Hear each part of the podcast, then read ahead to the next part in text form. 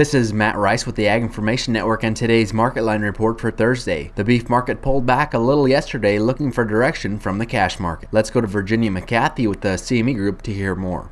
Today in the livestock market, cattle was got a little bit of a slight retreat right now. Those neutral markets are just awaiting some cash trade to give it a little bit of direction right now.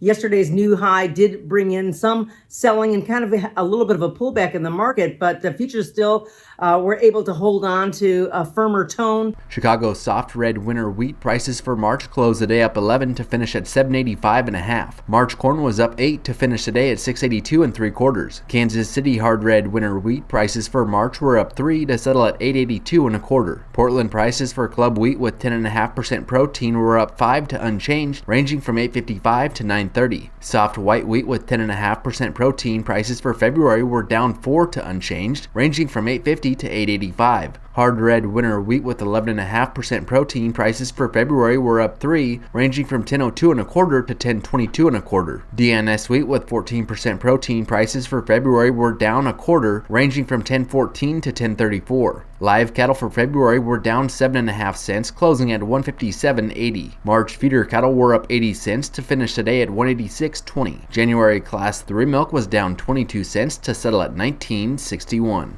Thanks for listening to the Market Line Report. This is Matt Rice.